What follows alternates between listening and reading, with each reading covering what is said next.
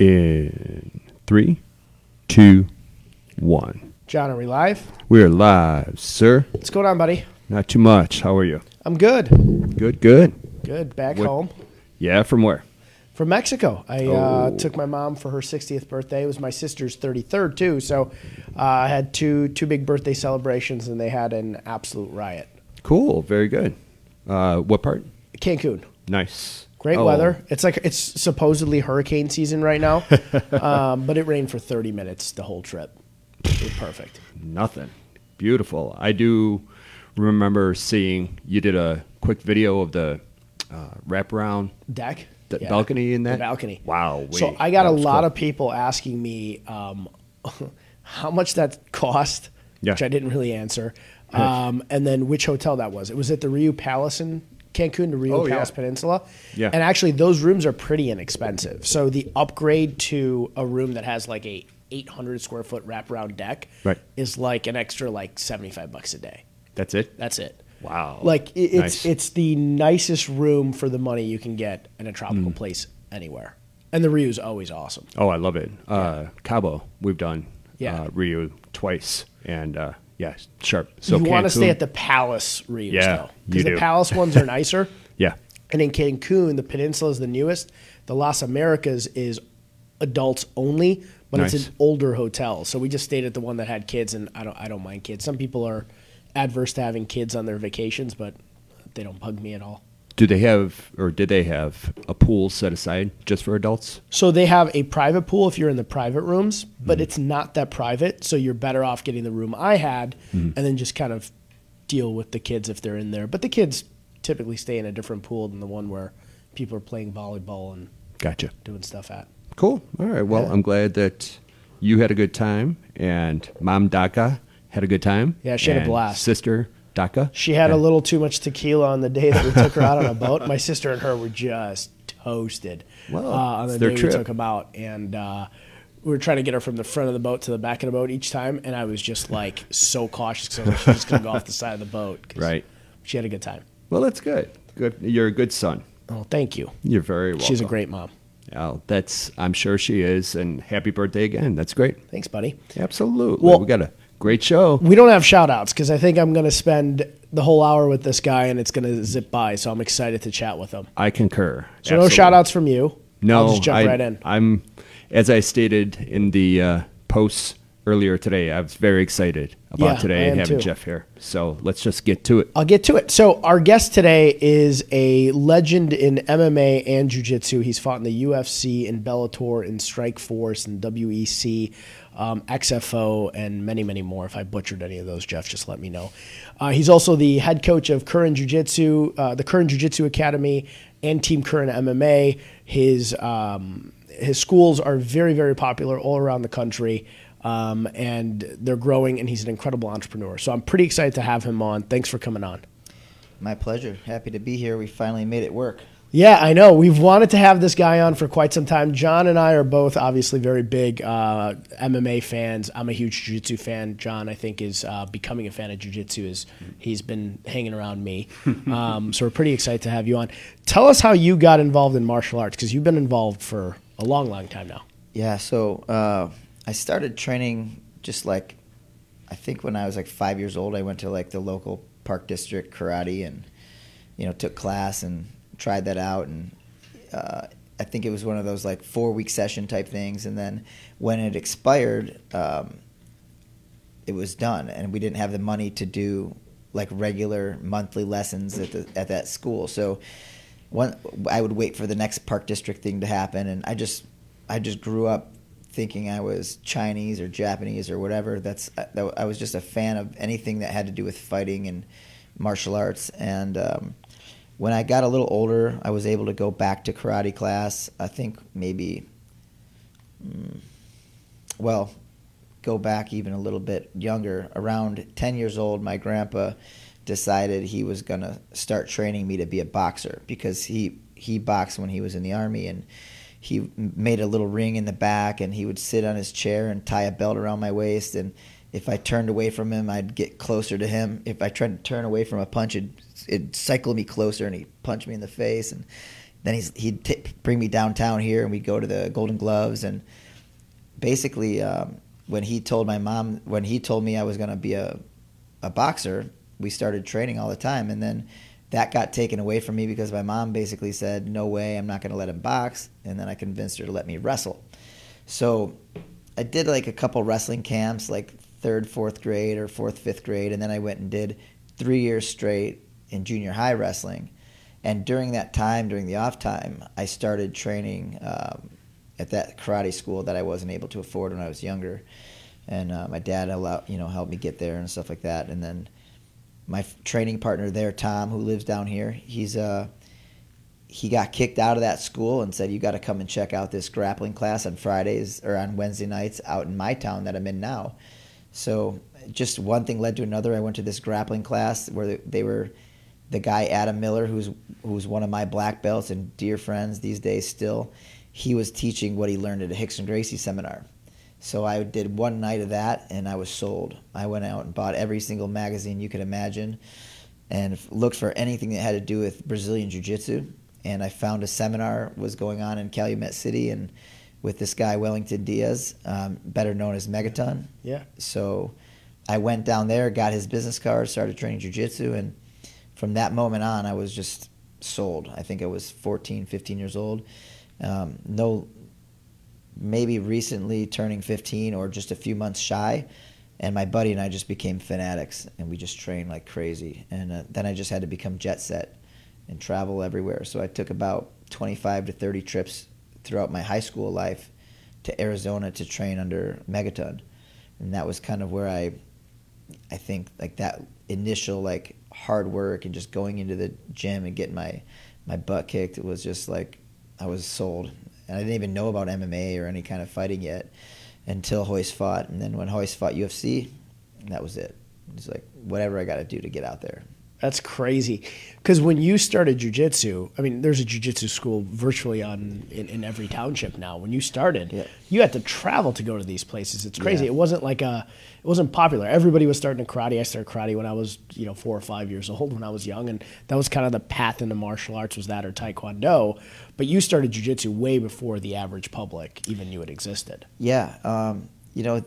I trained out here all the time. There was a lot of drama that went on. When I was like a 17-year-old kid, just turning 17. I've been training with Megaton almost 3 years, and for some reason I went to him and said, Carlson Gracie Jr., do you know him? He said, yes, I know him. We were in the same judo tournaments, and I said, well, he's opening a school downtown Chicago. Do you think when I'm home, rather than me training in the basement at Tom's house, maybe I'm going to go train with him? And he was like, yeah, go ahead. And then he ended up taking that, a little more to the story, but he ended up taking that as me leaving his team, which was not happening. So I ended up having this huge falling out. He kind of left me stranded in Arizona by myself as a kid. Jeez. And he left for a couple weeks, and I usually stayed with him. I had my own room. I had all my stuff there. So I came home and said, I'm going to go down and sign up with Carlson Gracie team. And short time after that, I became the first black belt, or the first first blue belt out of the Chicago location. Wow. And I was coming down here 5-6 days a week, and I was doing private class with Hey Diago before every beginner class, and then I'd stick around for a regular class. And it was just my daily routine. Quit laying carpet around 2 o'clock and drive downtown Chicago and spend the night here. And then Junior just kind of, at that time, I don't know what he's going through, but, I was nobody. I was not that I was nobody to him, but I'm just another kid, another student. And he had to deal with in his life, he had to deal with. He moved to Cincinnati, and it was just out of touch. So he moved, and the brown belt, Hey Iago, moved to L.A., and that was me, Daniel Viana, and Pedro Viana, and that was who was down here, and another guy Carlos, and this other guy Paulo Bazzato, who visited once in a while. But ultimately, I was driving all the way down here without a black belt guidance. Those guys were awesome, but they were also striving for that black belt guidance. So at that time, I decided, I'm gonna look around and see if there's another option for me to get in a plane and go out of town, and that led me to a seminar with Pedro Sauer. or led me to a Thai boxing seminar that brought me to Pedro Sauer, and then that was 18 years old as I met him, and I've never looked back. So that's awesome. It's just a long history, but we can go on all day. Well, it's crazy. It's crazy. You have to go through so many steps to find. I don't want to say suitable, but like you said, the black belt guidance that you were looking for, because it just wasn't that popular back then. Right. And Junior was awesome. Like, we stayed close. I get along with everybody from Carlson Gracie team. He would show up to tournaments years later even, and just always be there for me and, you know, coach me, because he was local, because he ended up moving back, obviously. And right. At that point, I'd already kind of moved on. And as I got older, I learned about the loyalty aspect of the martial arts. Not that I wasn't loyal. I don't think I could have been any more loyal to the people I trained with. But in my head at the time, loyalty would have been for him to not move. Right. But I didn't take it personal. I just figured that's his life. But with the Megaton situation, he that was pretty bad. That was maybe a language thing. It was not good. I was really upset. And then when I met Pedro Sauer, I just learned jiu-jitsu in a different way, and I just learned how to be better in life, and I just liked the way he made me feel. And I actually met him very shortly after my dad passed away, and they were the same age. So it was a nice timing to have that kind of mentorship, you know. Sure. And where was that? That was at the time? So I took a Thai boxing seminar in Berwyn. Okay. With Frank Cucci, who was in town doing a seminar, and I met Frank Cucci, and he said, "Hey, are you the?" And Frank's a Thai boxing coach. He was a brown belt world champion from Virginia, and a representative of the time of Pedro Sauer at the time. He was a blue belt also, and he said, "Hey, you're the jiu-jitsu guy, right?" I said, "Yeah." I said, "Hey, let me ask you this," and we talked about some techniques. He invited me to Virginia Beach, and now I was traveling to Virginia Beach and Salt Lake City.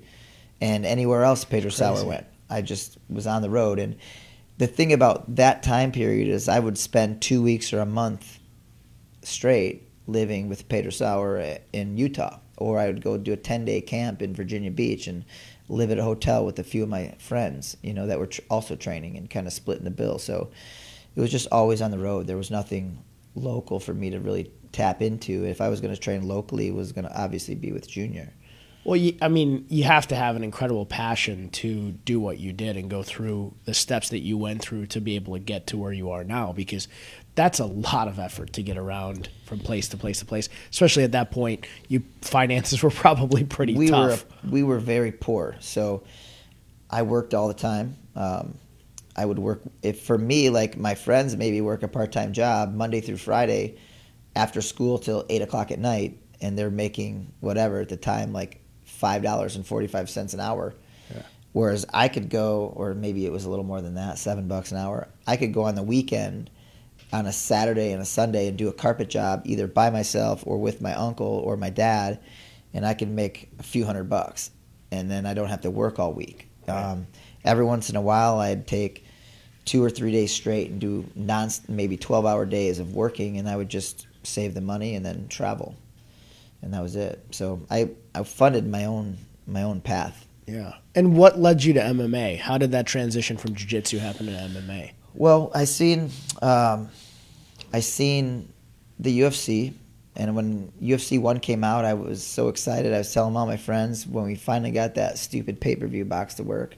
I'm like, this guy does what I do. And then as I learned more about Royce, even though I'd known a little bit about the family, I said, wait a minute, I don't think it goes that way. I think I'm doing what he does, you know. Yeah. And I thought to myself, like, I have to do that. I want to someday. I got to walk out and, you know, put it on the line. And so I fell in love with fighting, and I just started asking everybody I could if they knew anybody that promoted, and nobody did. And it might have been in a magazine where I saw an ad about the Extreme Challenge doing a trials, and that was like an 8-man tournament, and the winner would get a pro fight, which basically meant you're getting paid to fight. So I drove to Iowa after contacting Monty Cox, who still to this day has managed my whole career, later years with the help of my good friend Brian Butler from Sucker Punch. But Monty was always there for me, you know, from the beginning. And he called me up and said, hey, you know, if you want to fight, you're in. I need a guy. And it's $35 to enter, and you know, so and you had a tournament. I paid $35 and fought 3 times. That's crazy. Justin Wisniewski, who was Keith Wisniewski's brother, he was in the tournament. He was just a newbie at the time. I fought him, and there was 2 other guys. One of them was a bouncer for the bar and also trained at Pat Militich's, and he was the finals. So I ended up winning all 3 fights, and that just kind of started it out. And everyone was like, "Okay, cool, you did it. Now you're done." I'm like, "Done. This is just the beginning. What are you talking about?" That's awesome. It's crazy when you look back. And I think actually our mutual friend Christian early in his career had some tournament fights where you guys had to fight multiple times in a night. Yeah. That's insane. It's something about it though. Like once that first one's done, the nerves change. Now you're just kind of like, hurry up. Like let's do the next one. I did actually we did some challenge fights too, like in Virginia Beach, like against another team. I had 6 pretty much straight no holds barred fights on a naval base, 6 fights in a day. That's insane. So it wasn't always like the ring setting. You might have just been on a mat doing what people would call like pancration at the time, but yeah. You're bare knuckle, you're kicking, you're punching, you're kneeing, you're trying to choke each other. To me, that's about as real of a fight as possible. You know? And most of the times at those tournaments, we didn't even have gloves. So like I fought out multiple times in a day, and I actually preferred that. But nothing really big on the horizon. As the years grew by, those tournaments kind of went further away, and you know, you wake up one day and you're actually known around the world as one of the better guys, which was news to me.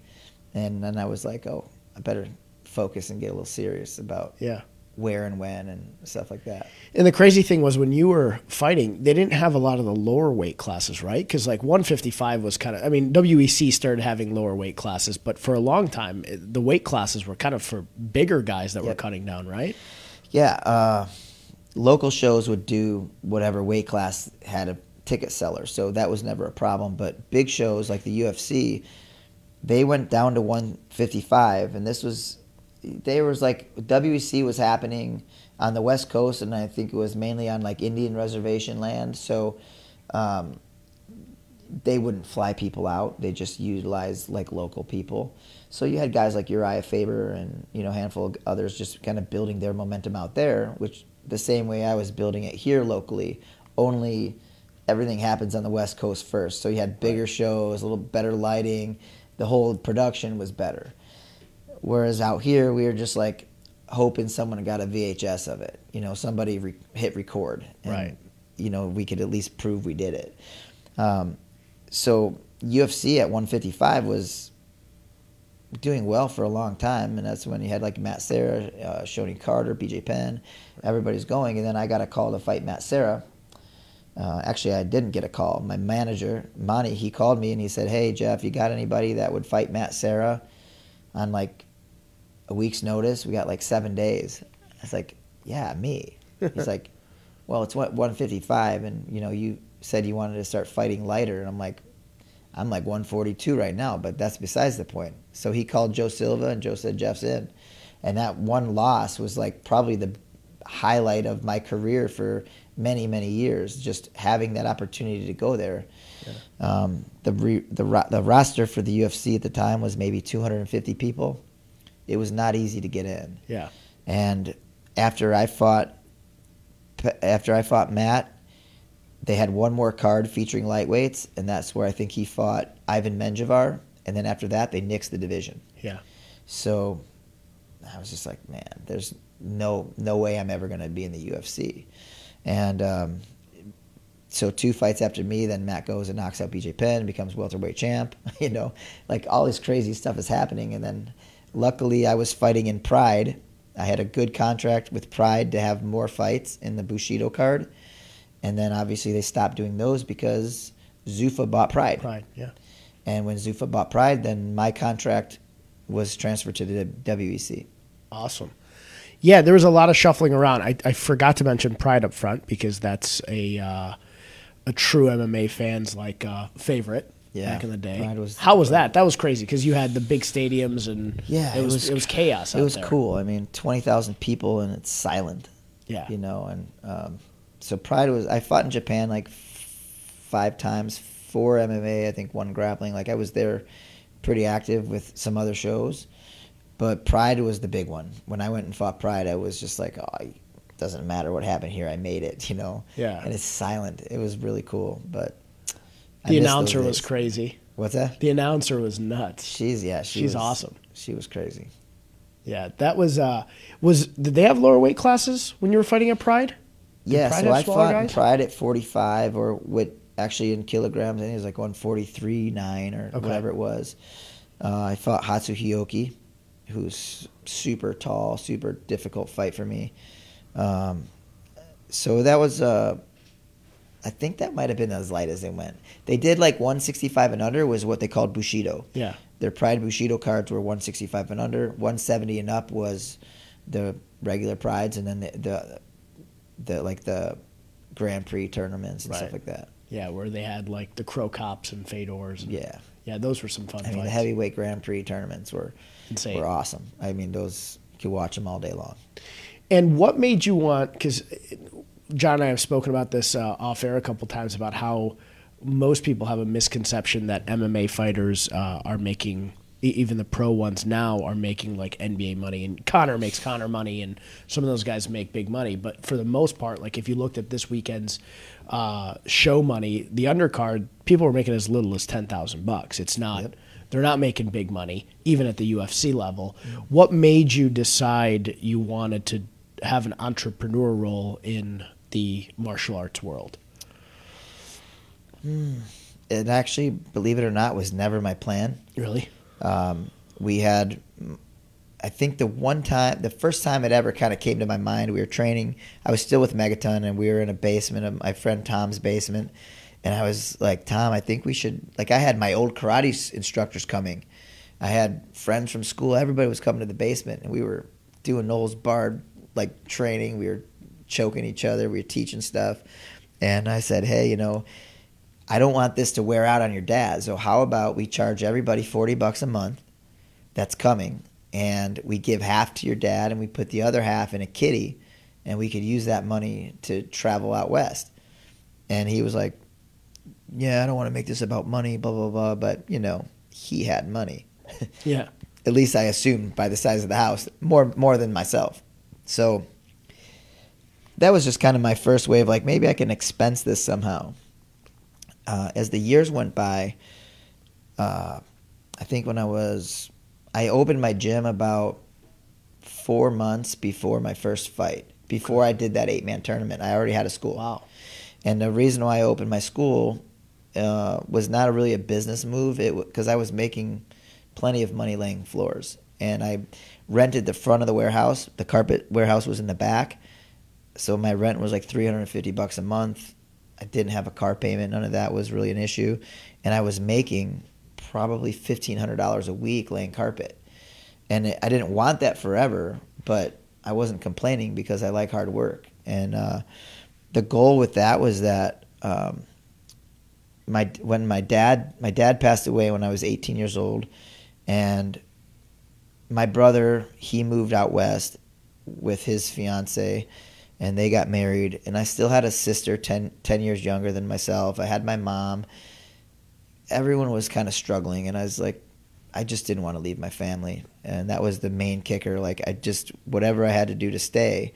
So I figured, you know what, I got a good handle on this. I'll just, if I'm going to fight, I'll just train people, and then they'll be my training partners.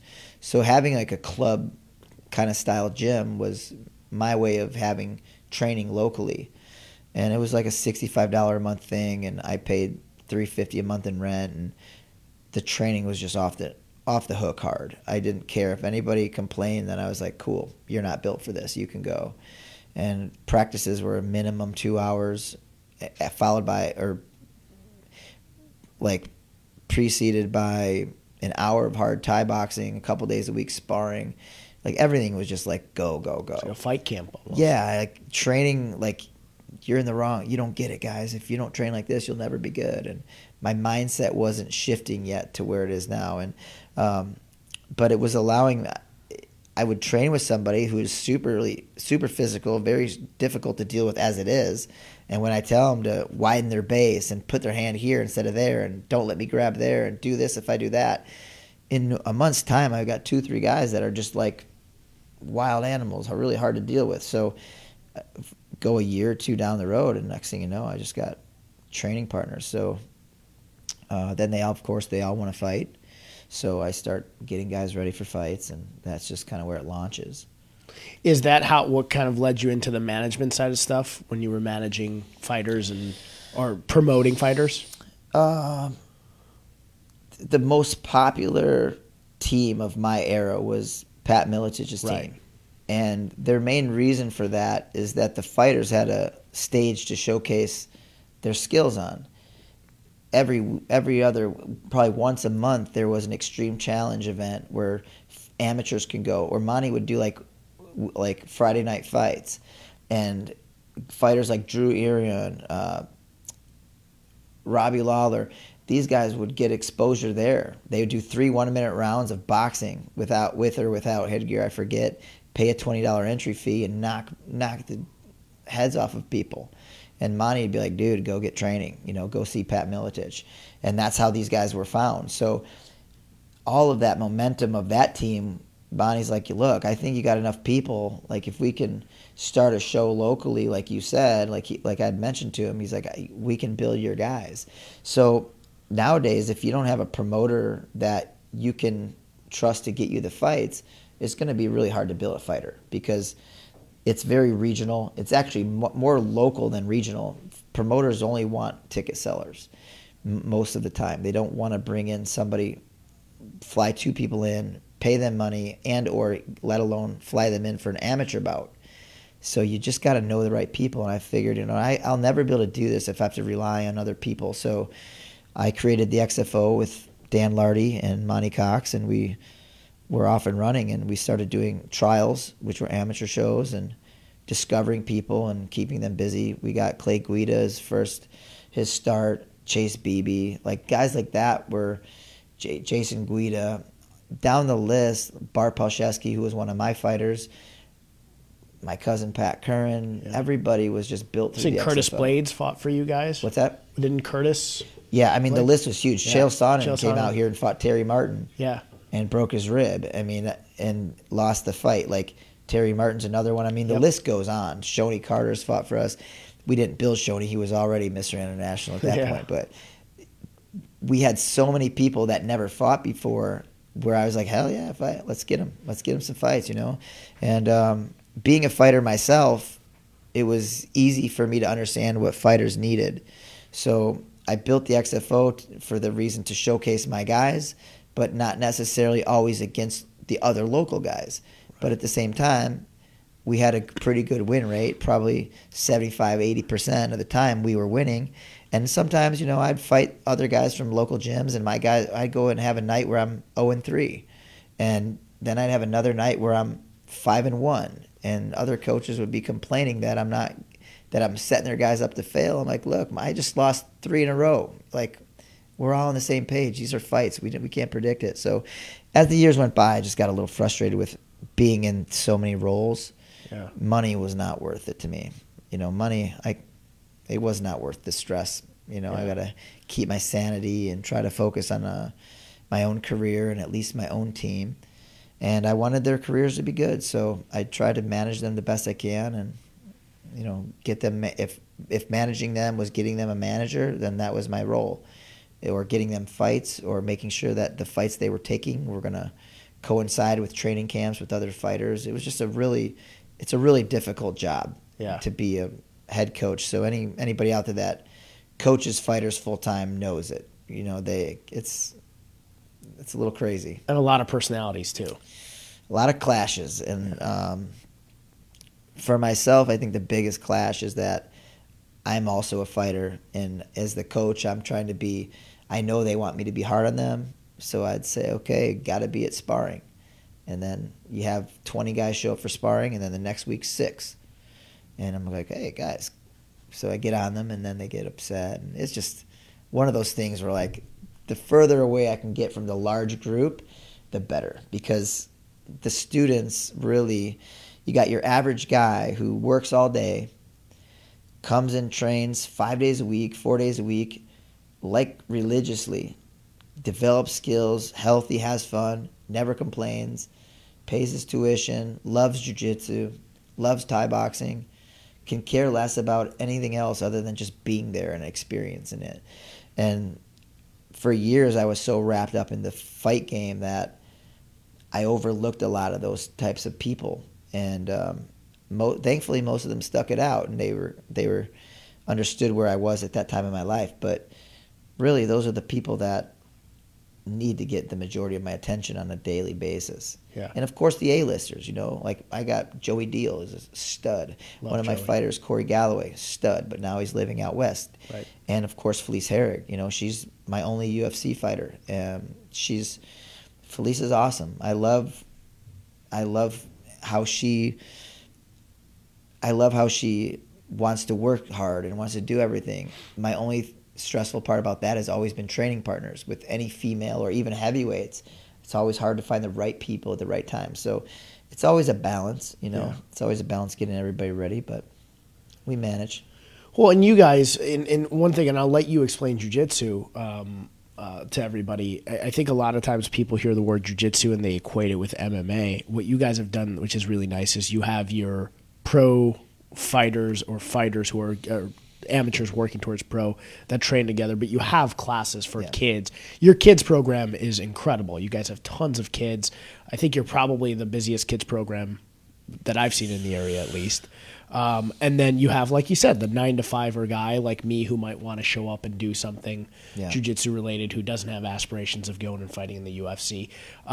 Explain jiu-jitsu to people, because I think it gets a misconception that, oh, I remember the first time I told my mom I'm going to jiu-jitsu. She's like, is that cage fighting stuff? And I'm like, no, it's not at all. There's, I'm not getting struck in the head unless something goes wrong. But explain it to people so that they know. I like to look at jiu-jitsu, to me, is 100% first and foremost, it's a self-defense art. Like, we're going to practice not getting hit. We're going to practice what to do in all these bad situations, things like that. But once you take the realism out of it and the street aspect out of it and you form that base, then jiu-jitsu becomes just this lifestyle and this nice, smooth game of just exploring and training and challenging yourself. And unlike other martial arts, you can't train Thai boxing, maybe a bad example, but you can't train Thai boxing every day, full speed, realistically without pads, without gloves, without gear, because you'd be crippled, you'd be done. Jiu-jitsu you can. You can grapple hard every day and develop those skills that you need. So I just think that most people, once they get over that little hump, once they feel like, okay, you know what, I'm going to try this, they fall in love with it. Right. When you sit in the outside and you think, oh, I don't want to be, everyone always says this, and I'm sure you probably had friends say this to you too, like, I'll say like, hey man, you know, you should get on the mat, you should come train. You're like, oh, I might, man, but don't kick my ass. And it's like, where does that even come from? Maybe years back probably was going to be like that, but no, it's just... It's a self-defense martial art. Survive first. Pedro Sauer has this, my master, he talks about Rickson, who is like, the second you touch him, he's tapping you out. Like, or he's trying. There's no play. He's going to go. If you're grappling, he's going to try to tap you as many times as you can. But, so that's a little bit almost opposite of like his father's mentality, Elio Gracie's survival mentality. But you need that in the school. If everyone is killers... Right. Then you also have master survivors. And as long as they're trying to beat you safely and not, you know, not hurting you and like hurting your joints, then, which in my school rarely ever happens these days, like accidents maybe, but you're more likely to probably fall off your bike than to get hurt training jiu-jitsu. Once you do that and you adopt the mentality of surviving and practicing the self-defense side of it, even when you're grappling or rolling, even if you're getting ready for a tournament, the mentality is totally different than just being aggressive and, you know, trying to kill each other. And what's great is anybody of any age can start it. I've seen people, you know, at Valco, we don't have a kids program. You guys start kids very young, but people at 60 started. I've seen people come to the gym who are in their 60s and they're like, hey, I want to do this, and helps them shed a ton of weight. They get in great shape. They feel good about themselves. I think the camaraderie is amazing at most schools. And that's what I love about it. You can be any age, any shape, and you can be any gender, and you can start. Whereas I agree, you know, I've boxed a bit, and when you box, if you go hard every single day, if you are the type of guy who's not going to go and have aspirations to do this professionally or to compete, you're going to go to work with a banged up head and ringing ears, and it just, you can't do that every single day. It's not possible. And more and more what we're learning about head injuries these days. I look back in my career and I think, oh my God, I'm lucky, because in 1 month I'll hear about 4 deaths, you know, or you'll have in 2 weeks time I hear about 3 people dying or being in the ICU, like being like hoping that they wake up from trauma to the brain from either a fight or even hard sparring. And it's just scary. So jiu-jitsu, you don't have any of those worries. Right. As long as you're respectful with your partner. And that culture, like the culture in my school now, is very welcoming to anybody. I have a fundamental program that everybody that is new off the street, never done any kind of grappling art or whatever, never done jiu-jitsu, they have to go to fundamentals. They have to learn jiu-jitsu in the right order. It can't be just trying to paint the wall by throwing handfuls of paint at it. We put layers on, little at a time. We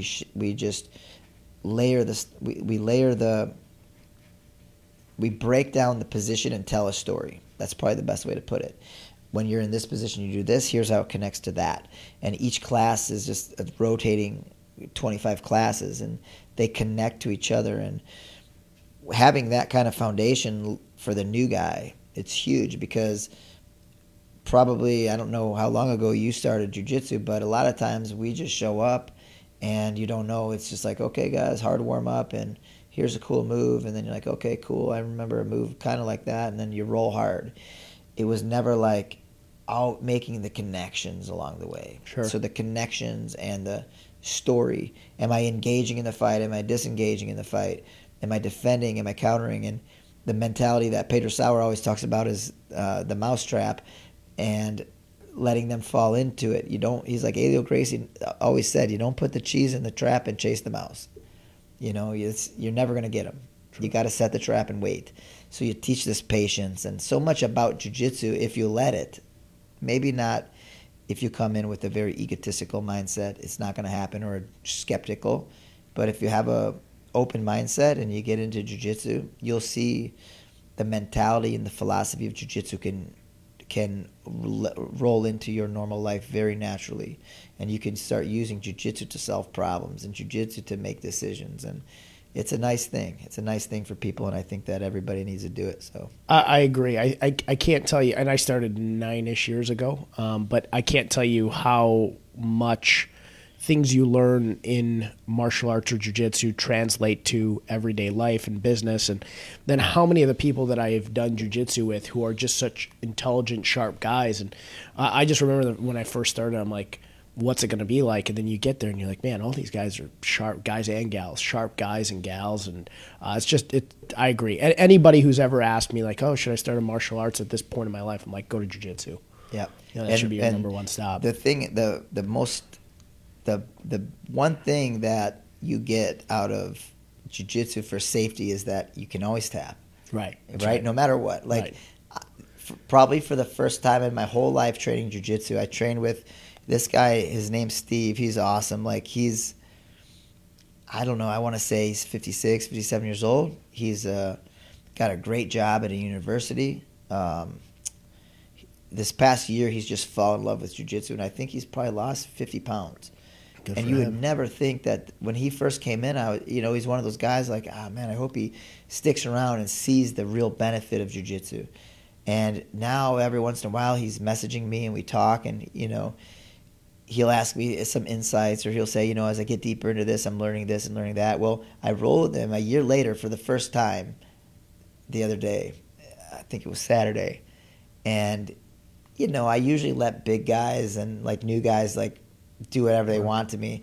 He got me in like a headlock control that I had showed probably a month ago or whatever, or maybe someone else showed it to him when he picked it up, but he's like holding my head and he's anchored and he's putting all his weight on my chest and not trying to crush me, just being that strong and that heavy, not that, and it was just well distributed weight. He was on my chest and I almost tapped from pressure. At first I tried all my tricks to get out and I'm like, okay, the only trick that I'm going to probably be able to use here is patience, because he's going to that's where he's going to maybe get frustrated that nothing's happening. And he was trying for my arm and holding, and then I'm like, nothing I'm doing. I couldn't create any momentum, and eventually he decided, okay, this is getting a little, if I hold on too long, I feel like this might happen. So he let up on me. And if not, man, I probably was going to tap out just from pressure. Yeah.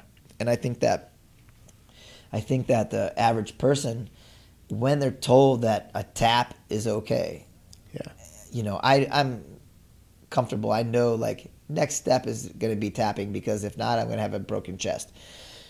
The average person just signing up doesn't know. They need to know that it's okay to tap. Ego is such a big thing in jiu-jitsu.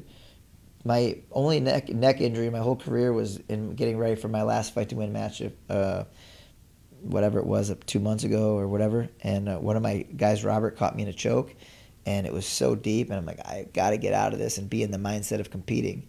So I fought out of it, but not before I heard like 3 or 4 pops to my neck. Yikes. So while we're talking about everyone should do jiu-jitsu, for sure, but you got to know your limits, and you got to strengthen your body from the start with the fundamental training, and I think that's huge.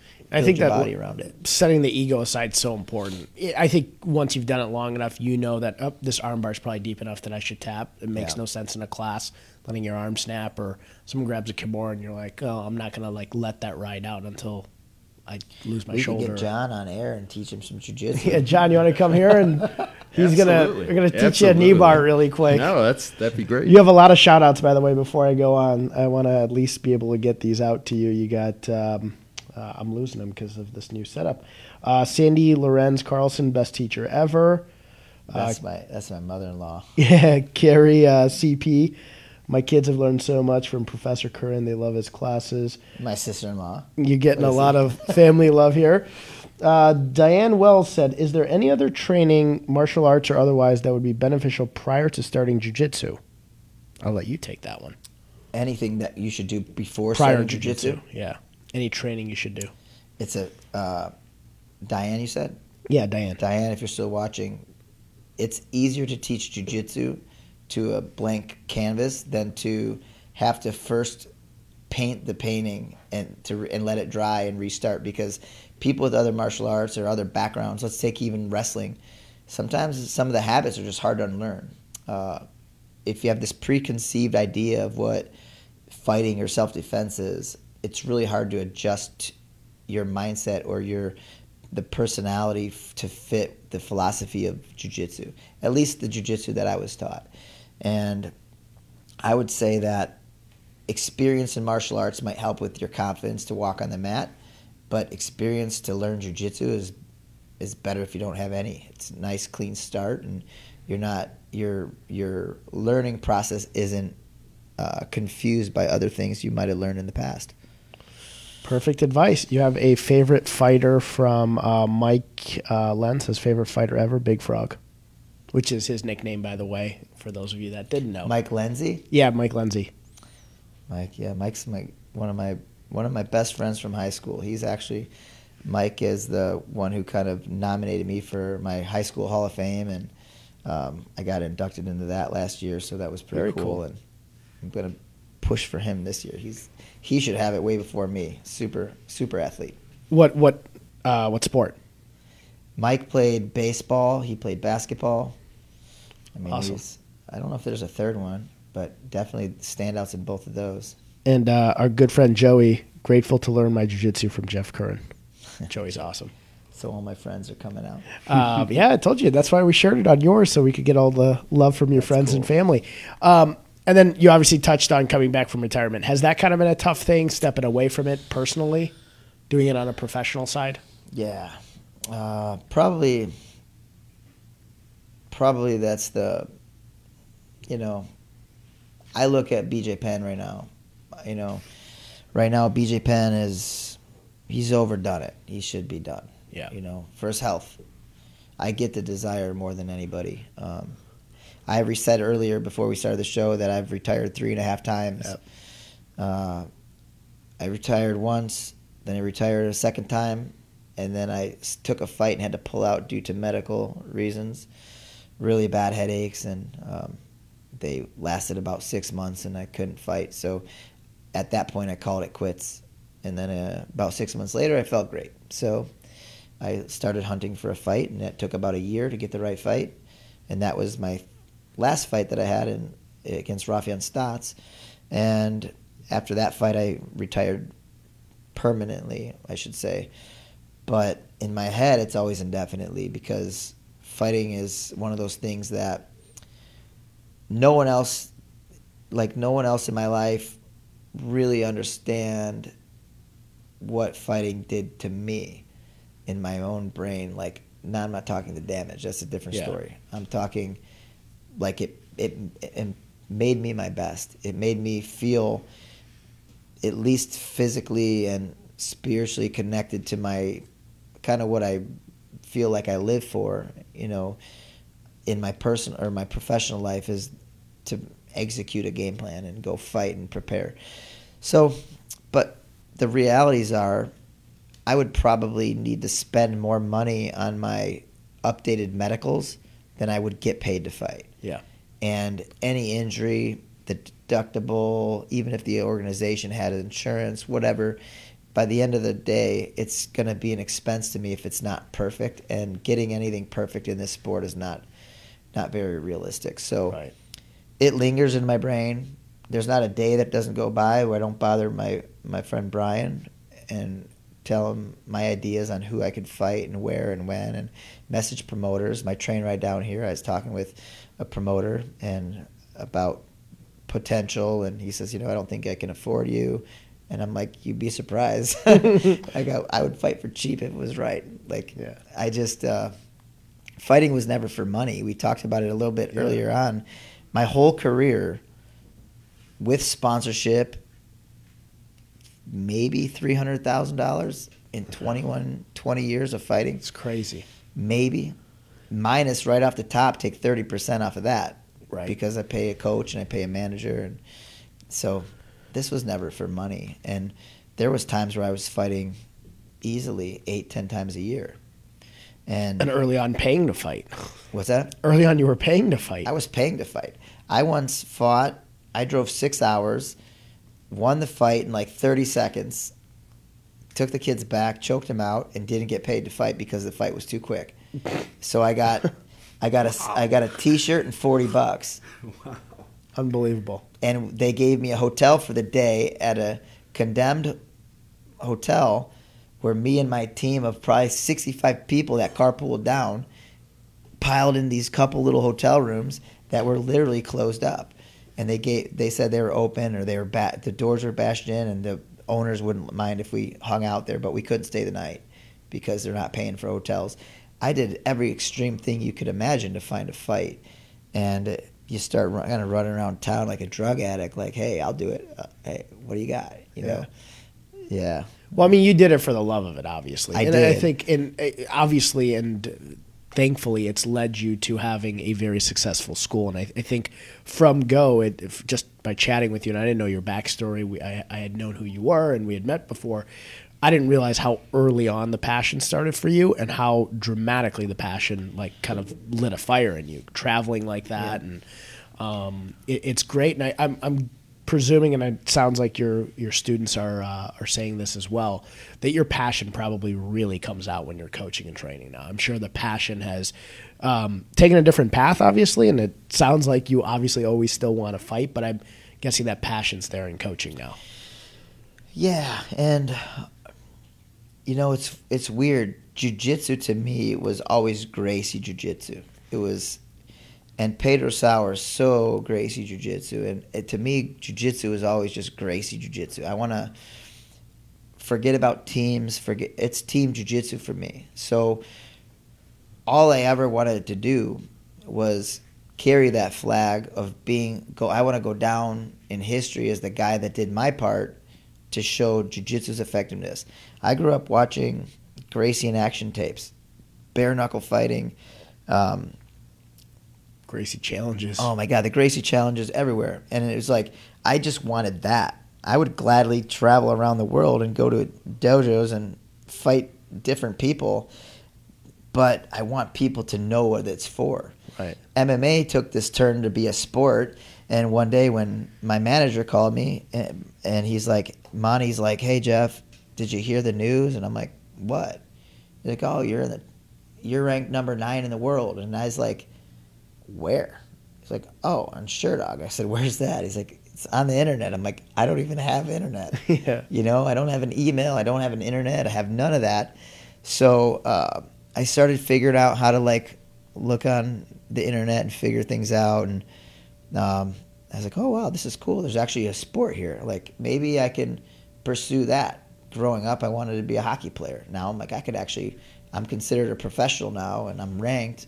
How far can I take this? So it became a different, the mission to represent jiu-jitsu never changed, but now it became a different obsession for me. It was just, how can I go as far as possible? And I went a lot of my career with a chip on my shoulder because, like I said earlier, the West Coast, everything was happening out there first. Styles, foods, trends, everything is coming from the West Coast this way most of the time. And here I'm sitting back watching this show called Warrior Nation, and Uriah Faber has got this TV show on whatever channel it was, and I was like, who's this kid? You know, he hasn't done half of what I've done, and I'm getting all worked up. And it was just this like animosity and this like built up, like, I don't know if it was just being from a small town and never really having opportunity and having to always kind of either beg your way in or prove your way in, that created that chip on my shoulder. And but people that didn't understand that or people that didn't support that, they didn't really have a place, you know, in my life. And I just wanted to focus on that. And then I got to fight Uriah, and I put my foot in my mouth and, you know, get choked out. So that's life. But he just made a comeback too, more successful than BJ's. He made a comeback. He just turned 40. I'm turning 42, so we both. You know, we're not far apart. Yeah. I would, if I was getting paid what he's getting paid, if I would have had, let's just say, 1 or 2 good wins in the earlier days of my WEC or my UFC career, probably would have been the deciding factor of where I sit in the overall roster and like what my value is. But you know, when I left the UFC, I was getting paid $8,000. You know. Like 8,000 to show, 8,000 more if I win, and it would go up to 10 and 10 if I won that fight. And you know, you don't win, and then you had 2 losses in a row, so they cut you and back to the drawing board. And it's just hard on you because for something that was never about money, it was never about fame, it was only about representation. When everyone else is getting those things, it starts to become this weird like psychology of what am I missing or what am I doing wrong. So you just keep trying to fix and better. And I try to adopt these days. I try to adopt my work ethic towards fighting, and I'm trying to focus this more towards my business. And I've always had my business since like 22 years now, but now it's like it's getting probably 95% of me. That's awesome. What do you think about the sport jiu-jitsu kind of taking off? Because there's like professional jiu-jitsu now. It's got itself a platform that in the last couple of years at least has become bigger than it's ever become or been. I love sport jiu-jitsu. I mean, I thought I was going to love it a lot more getting back. Like I stopped competing really actively as purple belt. I won a few good championships there, and then I had a few super fights as a brown belt and a black belt. And my MMA career was so busy, on top, coupled with a pro boxing career. At one point, doing jiu-jitsu, boxing, and MMA, I'm basically a 3-sport athlete and trying to run my gym. So something always gave, I think, you know, with that. The experience was good, and that's why I got into it. But with the sport jiu-jitsu, I enjoy doing super fights. Like I love Fight to Win and being able to go out and have the stage and do one match. I thought I was going to be more into the tournament scene, But I think what happens with that, having kids and having a business, right.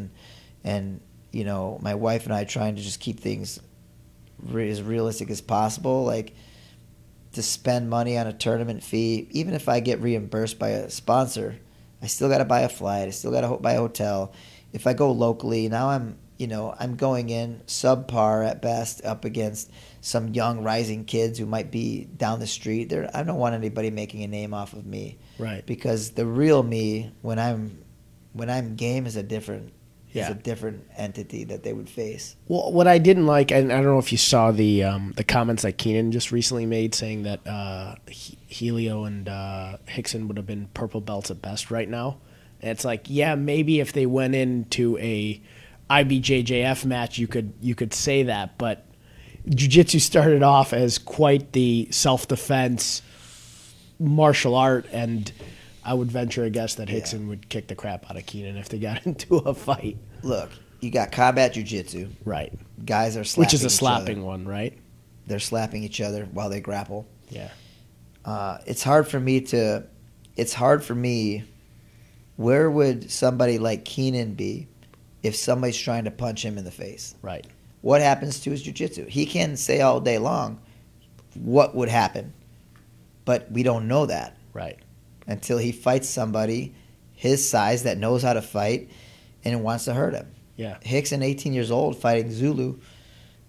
Like, the guy was rough. Vale Tudo's been in Brazil for many years. Tough guys. They know how to sprawl. They know how to kick, punch, Thai box. They knew how to escape jiu-jitsu. Some of them knew jiu-jitsu. Like, there's a whole world of jiu-jitsu in Brazil that isn't the Gracie family. Right. Of guys that came up under the other lineage at the same time with Mitsu Maeda. So, man, that's like the Pedro Neres side, Fada, Oswaldo Fada, and that's that side of the tree, or that side of the Brazilian jiu-jitsu. But sport guys that never fought shouldn't be saying that.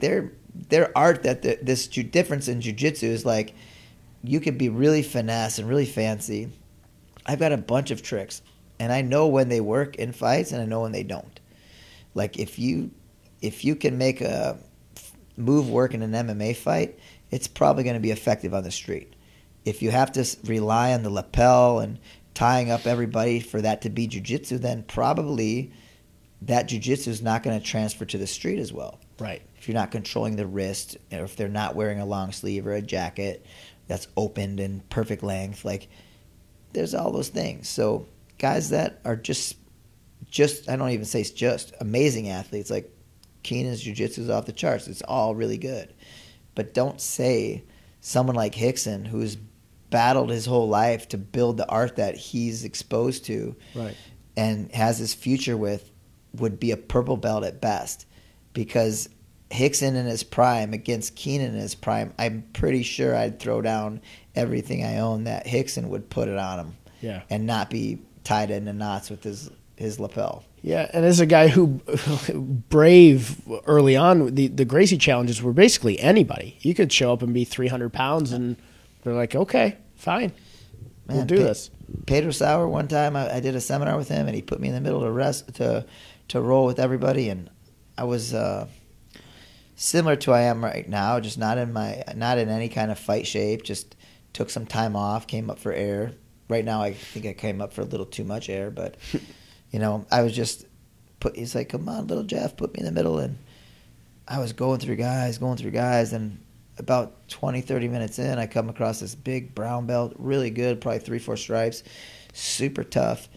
And I spent the next 45 minutes of my life just fighting for my life. Just like, I didn't want to lose in front of Pedro. I knew right away anything I tried is probably not going to work. So I'm going to just let time be. And when I got done, and I ended up sweeping him, maybe catching a choke from behind or something, but I went up to him and said, "Professor, I'm sorry. Like, I'm just not ready. I wasn't prepared to train so hard today." And he said, "Don't worry, Jeff." He's like, "The good thing about jiu-jitsu is when we're at our worst, jiu-jitsu's at its best." And that made a lot of sense to me, you know.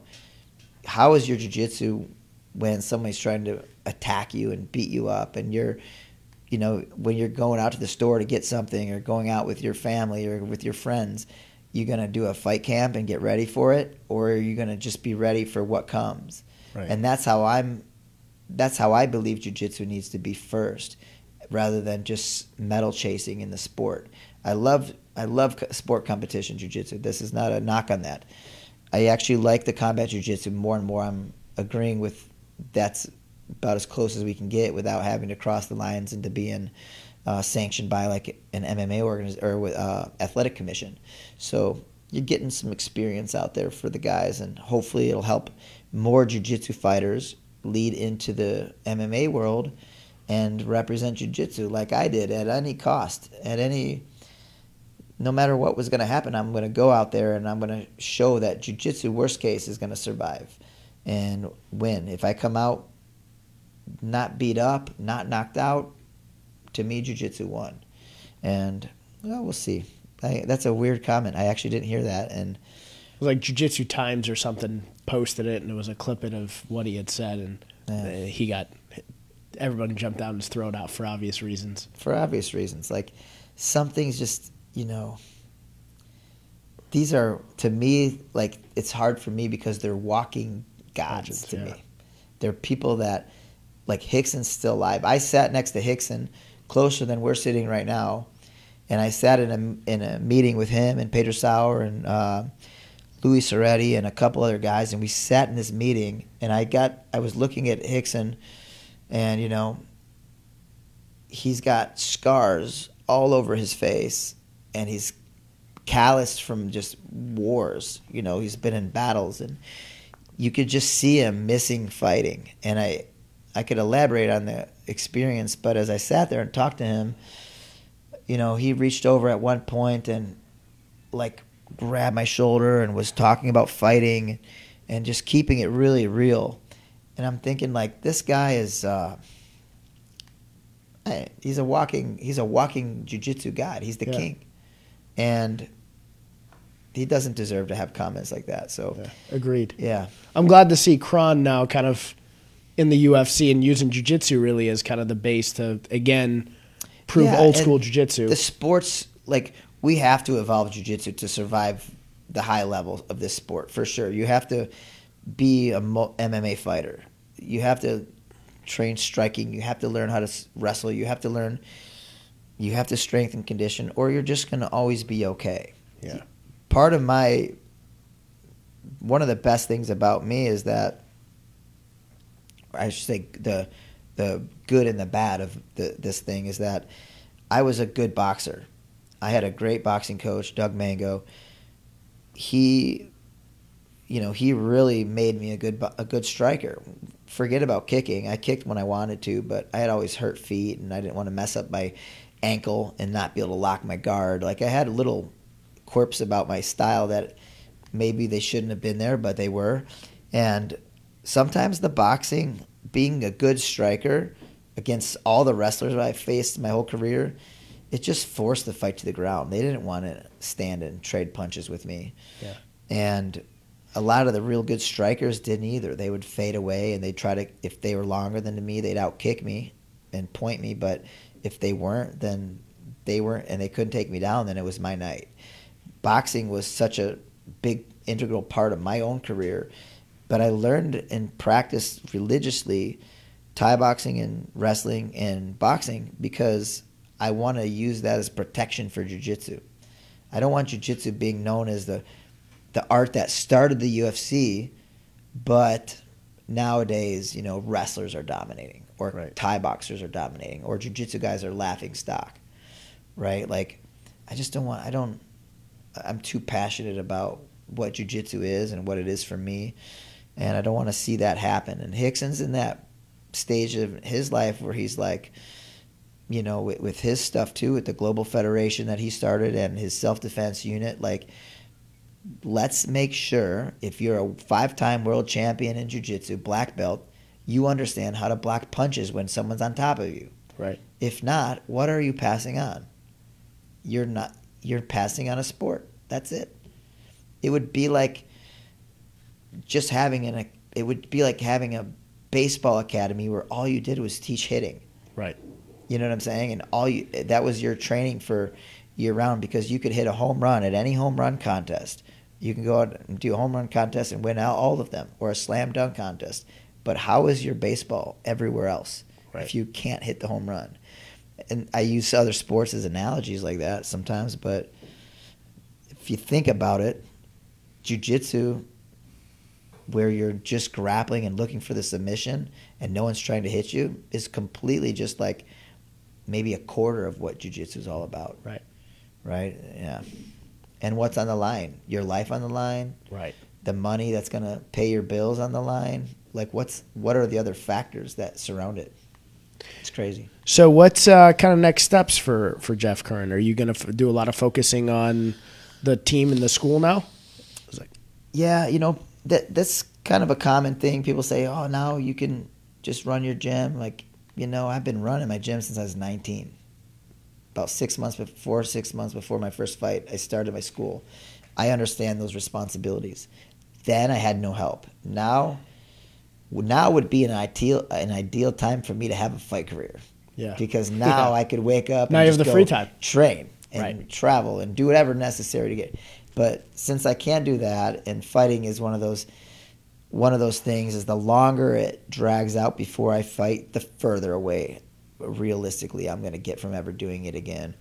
I have a few other fights I got to get through to even get to a fight, which would probably be just the communication with my wife. Yeah, you know, she's all about me doing what I do, but you know, it's enough is enough, and my health is issues, and the why and what are we working towards thing. Sure. But when it comes to my overall future, my life is just building my business, which is just doesn't take anything other than just work ethic and being a place where you're good to people, I should say. I could be bad with people and treat them good, but my staff is awesome. I build my school up. I got 6 affiliates. I'm doing a retreat once a year where I'm getting teams from like 15 to 20 different teams from across the country, meeting me in Florida every February, and we're training jiu-jitsu for 4 days and hanging out and just kind of, like I said earlier, team jiu-jitsu, no affiliation type thing. I love working for Pedro Sauer's association and, you know, helping him spread. I want to spread on his legacy. So I have a lot of things going on, but I think that if you're passionate about what you do and you don't lounge around all day, you get up and get after it, these are the things that result in success. I mean, we're always trying to refine even the smallest of behind-the-scene things that maybe they're not perfect, and maybe some guy can say, hey, why don't you get a guy to do this? It's like, because then I'm spending money we don't have, and I would rather we figure it out and we do it together and, you know, dig into the business. So life is good. I mean, we're at about 320 members. Wow. I got 6 affiliate schools. I can probably go every weekend and do a seminar if I wanted to. I try to limit it to about 10 or 12 a year because I want a life. I spent every weekend in a corner in a locker room and cornering MMA fighters for better part of 18 years, 19 years. These last few years, I'm trying to pull away from having a big fight team and reset and see what my next crop of guys will do as they come through my new system and my new approach to kind of running my business and my school. And should they be able to fight or want to fight, then absolutely, you know, I'll be there and be in their corner and help get them ready. Other than that, man, just train. You got some more shout outs. Mike Westcott actually said, good evening, sir. Hopefully be able to meet and train with you at the headquarters for winter camp. Is that the once a year?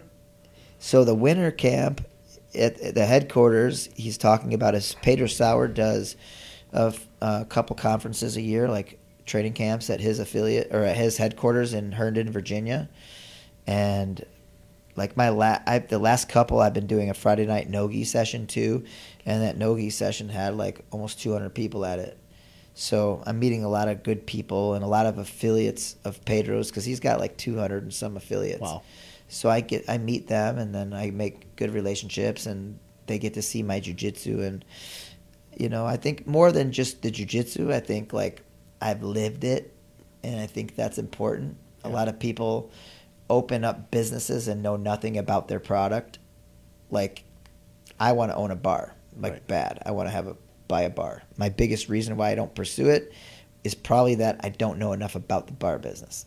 And I think that even though I worked in a bar for a few years, even though I've got friends that are knowledgeable, it's new territory. Yeah. I don't want to be the guy who just owns a gym and or owns a business and has to hire people to run it, because when my toilet overflows, I'm plunging it. When staff calls in and can't teach, I'm covering their spot. I got to know the ins and outs of my business. And I think too many people go into business thinking that now they're going to be like, yeah, I'm the owner of this place, and they're going to point fingers and delegate. That's the biggest like misused word I think in business is delegate. Delegate what to who? Like, it's your business. You got to know. Right. Anyone I'm delegating work to, I've already spent 10 years, 20 years developing that person for the role by them being my student and living and breathing and seeing me personally do everything that I'm preaching to them well before they were even an employee, because I've always just hired from within my school, you know, with the exception of one time, and it backfired on me. So you hire, you got to know your business. You know, that's the biggest thing. And my advice to anybody that's watching that wants to own a gym, wants to own a business in general, you got to know your business. You cannot be at the disposal of other people knowing. It's like going out on the street and saying, I hope somebody knows jiu-jitsu and is willing to step in if someone attacks me, right? Because you don't know what's coming at you. In business, you just don't know. You got to be ready for it, and you got to be able to do it yourself. Well, John was holding up a sign a bit ago, ask an entrepreneur question. He just answered it, his advice for entrepreneurs. Great advice. Joey is asking me, and I wanted to ask you this as well. Tell us about the retreat. When is it? How does it work? Who can join a retreat? So my retreat is bjjretreats.com. In 2016, I'll just tell you really quick how it kind of came together. In 2016, I was invited to be a guest instructor with Pedro Sauer on his jiu-jitsu cruise that was ran by Grappler's Escape. So we went all around the Caribbean. Joey was my plus one. My wife couldn't come or didn't want to leave the kids, one of the two. So we nestled up together every night and had a nice romantic cruise. Jiu-jitsu all day long and some sun here and there. And in that process, I was talking with the owner, Catherine, and she's very nice, very good business person, and she's a very nice lady. And I said, Catherine, I think I want to do something stateside that's a little more convenient and people don't have to spend as much money. And we talked about maybe doing something together. But in the discussions, I felt like the price point and kind of the demographic I want to reach, there's not going to be any room for me to try to do some major markups and make it an expensive event. So I said, I'm going to go up north, talk to my friend. We rented we were given a room up north in Wisconsin in Mercer as a trial run. They gave us the room for free, $50 room nights, and I did my first retreat called the Northwoods Retreat. And we had about 50-some people, and it was just straight money. Like, it made money off of it. So I took that money, and I saved it. And then after the next one, I took that money, and I bought mats and a trailer. And then I said, now we have the mats. Now we have the trailer. Because I was relying on a local guy to drive them around the lake up north from Michigan. And I said, let's do one a year, go down south in the winter, get away from the snow, and travel Florida. My dad's had a house in Florida, in Miami. I used to go there every summer and breaks, and he loved Florida. That's where my brother spread his ashes after he passed away. I just love Florida. I want to go there as much as I can, so I figured this would be a perfect excuse for a little getaway and maybe make some money, but only if I do numbers. I have to do 40, 50 people to break even when I'm renting these rooms, but if I could do 100 people, I could make pretty good money. And I only charge like $200 or less for the pre-registration, so I make it very affordable, and I've met a lot of great people. Bunch of other black belts chip in and, you know, teach an hour or teach a move or two, but for the most part it's 4 days of me just saturating my group with my rendition of jiu-jitsu, and I pick a position to focus on, and I try to let them leave there feeling like they really improved on that. And then all the downtime, we're in the water, we're hanging out together, we're going, getting drinks or getting dinner, and just everybody just mixes up. Ooh, some great friendships were made, and it's just awesome. So I've done 2 up north, Cocoa Beach, Daytona Beach, and this year's Clearwater Beach, or February is in Clearwater Beach is the next one, and we're already almost at capacity. Awesome. Right. When is it? February 21st through the 23rd. Awesome. You have a Richard Bryan said, definitely affordable, happy to travel the distance to attend them, even from the Caribbean. Jeremiah Katerina says, thanks for sharing your knowledge. Chris Tower, great interview. And then we have quite a few more, I think, going up. Yeah, so... and then we got a Hi Jungly, love Ty and Jacob. Those are my kids. It's awesome. Couldn't miss that one. The name Jungly. I was going to ask you, but I'll leave it alone. No, it's funny. They're just, I don't know where they come up with the stuff, but something to do with judging America's Got Talent. No, Judgely. America's Got Talent judges, and they'll probably tell me I'm wrong when I get home, but and I was laying there and my arm was like this and my armpit hair, and they're like, Dad, you got jungle cuts, and I thought they said something about the judges. And the words got skewed, and then they started calling me Jungly. So America's Got Talent, armpit hair, somehow you got Jungly. I Perfect. Just, you got to be in the right place at the right time to get a nickname like that. Stuck. And now, like, my nieces are calling me that. It's just, everyone on my wife's side of the family has weird names for each other. My wife is Sister, her sister is Sister.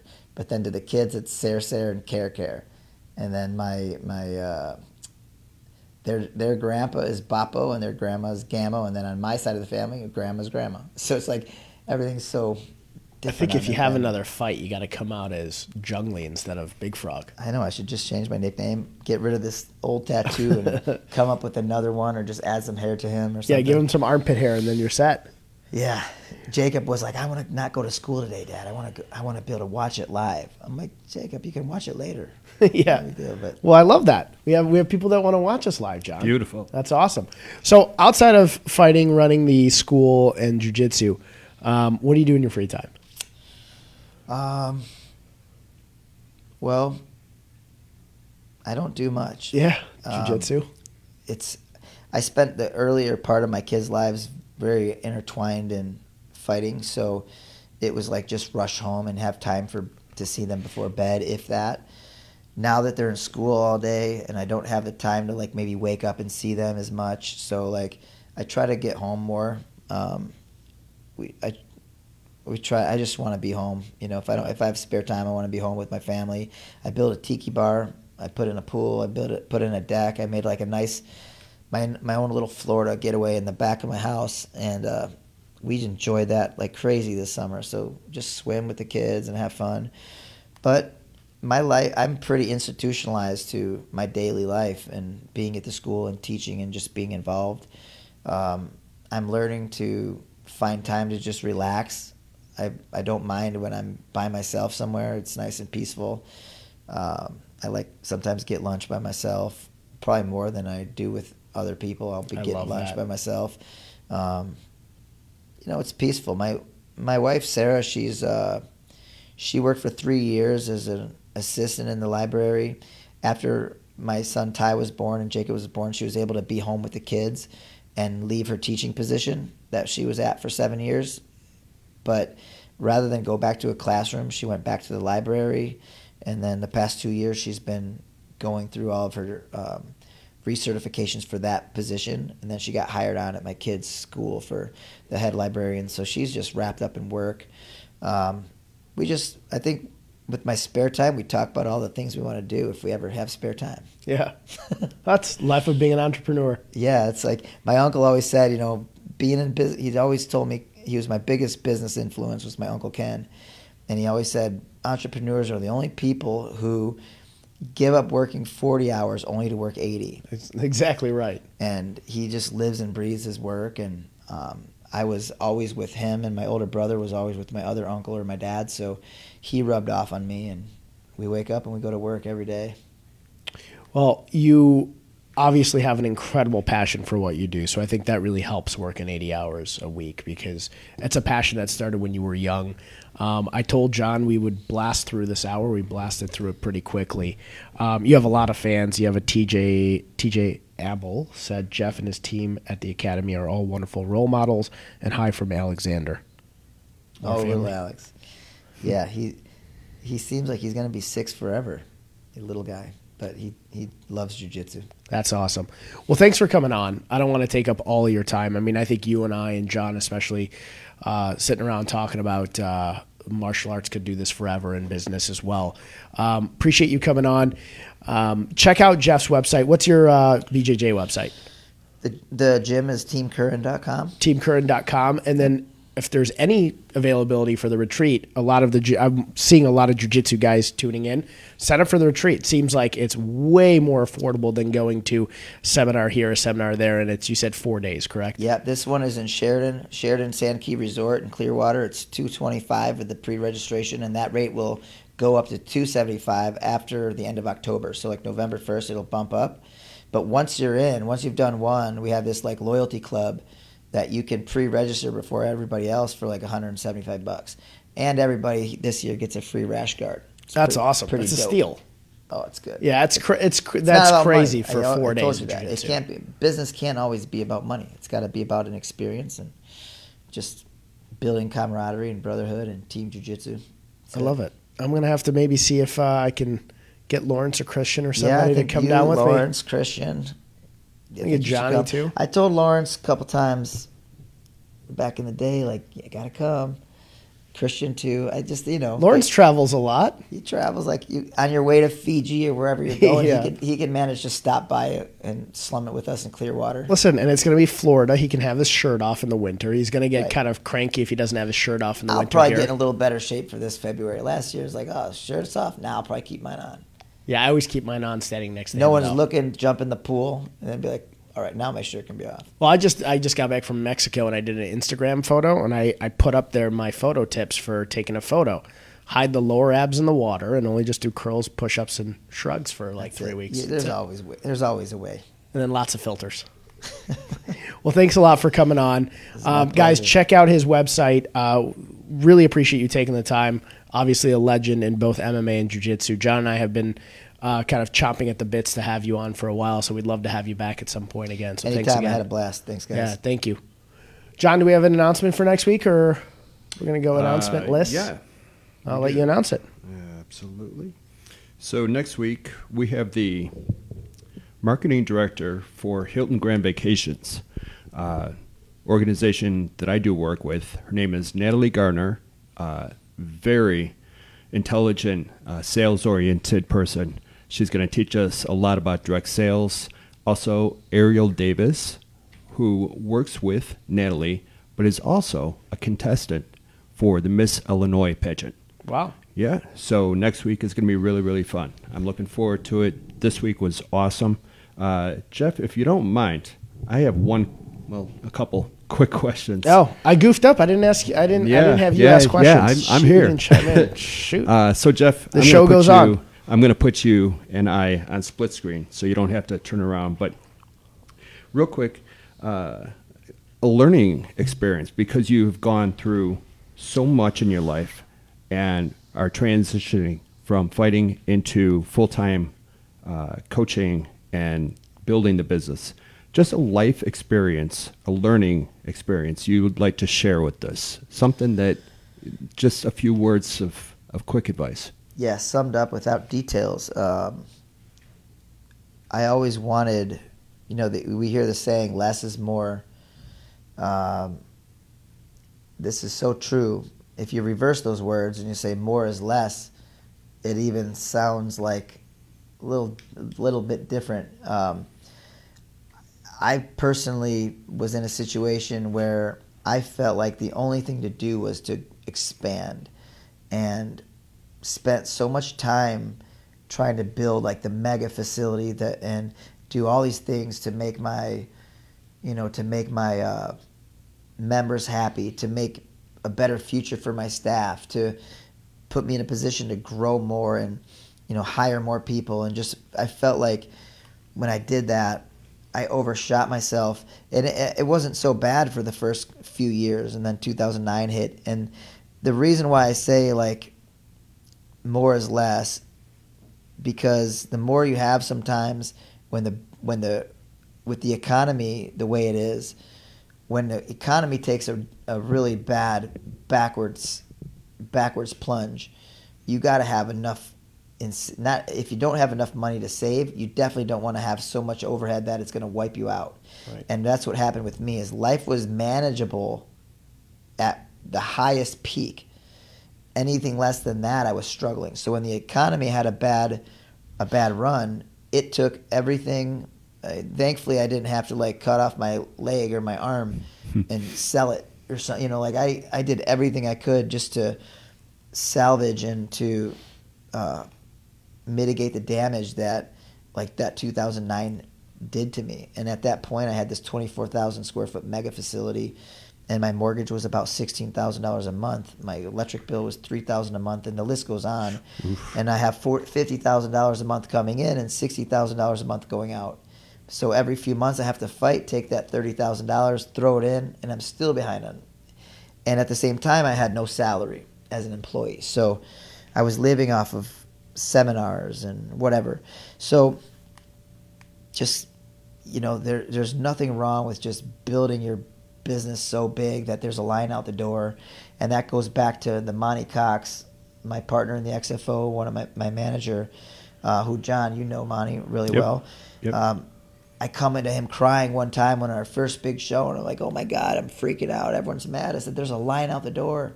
Everyone's pissed. He's like, well, that'll make them buy tickets sooner next time. And I'm like, what are you doing? They're never going to come back. He's just like, they're going to come back, and they're going to come back sooner. He's like, I was like, no, I think we need to go to the Sears Center, and we need to go like these big arenas. He's like, yeah, and then we'll be writing a $50,000 check at the end of the night. So there's nothing wrong with just having that little business that's doing big things. Yeah. Or having that, like my gym's 10,000 square feet, not little by any means. It's enormous compared to lots of schools that are successful. But I have a good overhead because of my area, and I went industrial. But I can pack that thing to the brim. I'll never grow out of that. No matter how big I get, I'll just change scheduling. I will always, or I'll cut it off. I'll cut it off and say, get on the list, because, or I'll like open another gym 10 miles away. You know, like everything should be, I think everyone sees the glitter and the glamour and the success of MMA, and that makes them want to be a fighter till they go and spar their first time or fight their first time and get knocked out or cracked in the face and realize like, wow, maybe I don't want this. Right. Know your business, be conservative, because we never know where the economy's going, right, and you'll be doing your customers a favor when you're still in business 20 years later. Very Love good. That advice. I'm glad you asked, John. Yeah, me too. Thanks, Sean. I was just, absolutely. Yeah. So we heard about Junglee. Yes. And I'm sure you've told this 1,000 times, but Big Frog, how'd you get that? So Big Frog, I have a tattoo on my back completely unrelated to fighting. It's a big frog. Okay. I shouldn't even say a big frog. It's just a frog. And it's climbing up some stones, some Japanese kanji or Chinese kanji that was made into stones. These days, don't even know what it meant. I thought it looked cool. I got it when I was 18. Months later, I don't even know the timeline. I was warming up class in Utah, and Pedro Sauer's nephew, Rodrigo, and Amilcar Cipelli, from Team Mika in Vegas, they were also purple belts, and they were like calling me Sapão in Portuguese. It was Big Frog. I asked why. He said, well, you see the tattoo on your back and the warm-ups you were doing. We figured, you know, you like to move like a frog. And nowadays it's kind of become like, I just tell people, like, have you ever tried to catch a frog? Yeah. they're not easy to catch a frog. Very good. Right. There you go. All right. Two good ones from you, John. Well, you know, I've been waiting to talk to this guy for a while. So one more and I'll let you go. When you're in a fight, when you're in the octagon, and you're down on the ground, up against the fence, and you're near the announcers, and if things aren't going your way, and you hear the announcers saying, oh, he should do this or do that, or ooh, it's not looking good, or however they phrase it. Does that get in your head? Do you want to look at somebody like Rogan and just tell him to shut up? Or, I mean, how does that work? Well, I have in plenty of fights to either fans sitting cage side or commentators, when I hear things I don't like, I've told them where to shove it, you know what I'm saying? Like, awesome. Right there. What I'm doing with maybe a little bit more aggression in my voice, because like I'm hitting the guy in the face, you know, tell him, you know, go eat shit or something like that. You know, like, come on. The chances are anyone judging you from the outside doesn't know has not ever been with your back to the wall getting punched in the face. Right. You know, so I don't like that kind of criticism. I hate the booing, the random booing that happens in the middle of like good strategic fights. Oh God, it was bad like, in the early days. It was just like, get a room, why don't you do this? Oh, because nobody understood grappling at all. Yeah, it's like, why don't you come over here and I'll do that to you, you asshole. Yeah, they were thinking of like the the crazy boxing fights they had that were like a minute long, and they just like the tough man. That's tough, like Robbie Lawler and tough man. Drew Irian and these types of guys, like just 1 minute swinging for the fence, and then after round one, if no one's down, they're completely exhausted. Yes. Yeah, man. But that's what everybody expected early on. That's all they wanted. Tough man. They wanted the tough man. Yep. That's awesome. Well, thanks again, Jeff. That was awesome, and what a cool run through kind of your start and your history with jiu-jitsu and MMA, and I wish you nothing but the best of luck, and I'm going to try to get a group of guys to come out to a retreat. Let me know, man. Yeah, you know what? Hit me up. There, I have a private link for the VIP thing, too, that I left there for some of the latecomers from the loyalty group, so just put you in. It's about the experience. It's a great time. And, awesome. You won't be disappointed, I promise. Very cool. John, anything else from you, buddy? That is all we got for the day. Awesome. We'll see you guys next Wednesday at 3 o'clock. Sounds like we got a great show. And, John, make sure to get me a Hilton vacation comp for, for next week.